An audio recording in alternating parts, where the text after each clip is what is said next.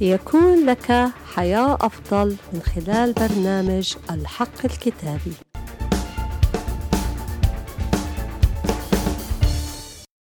حقيقة اليوم الكتابية بعنوان تمم خدمتك.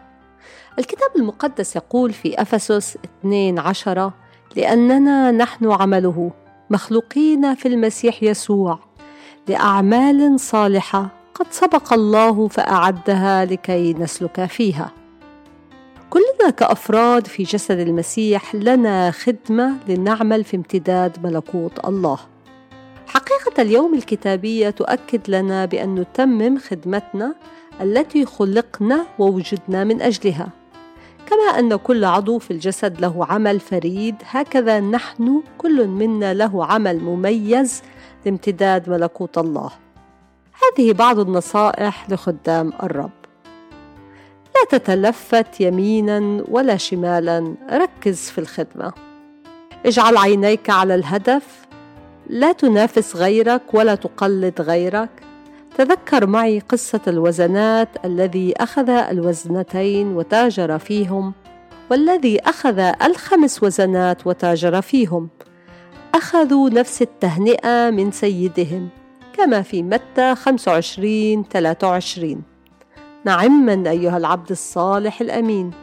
كنت أمينا في القليل فأقيمك على الكثير. ادخل إلى فرح سيدك. قوم بالعمل الذي ائتمنك عليه الرب.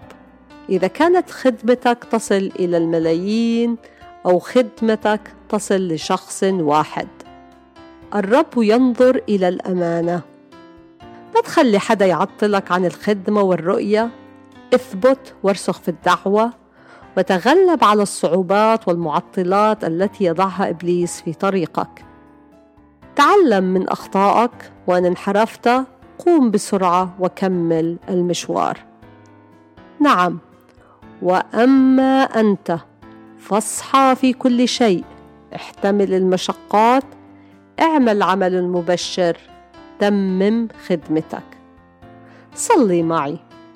يا رب إحنا نشكرك على الخدمة التي ائتمنتها علينا. احفظنا لكي نعمل بها ونتممها لامتداد ملكوتك.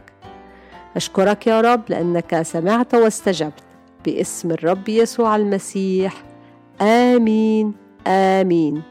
يبارككم الرب في حلقة جديدة من برنامج الحق الكتابي.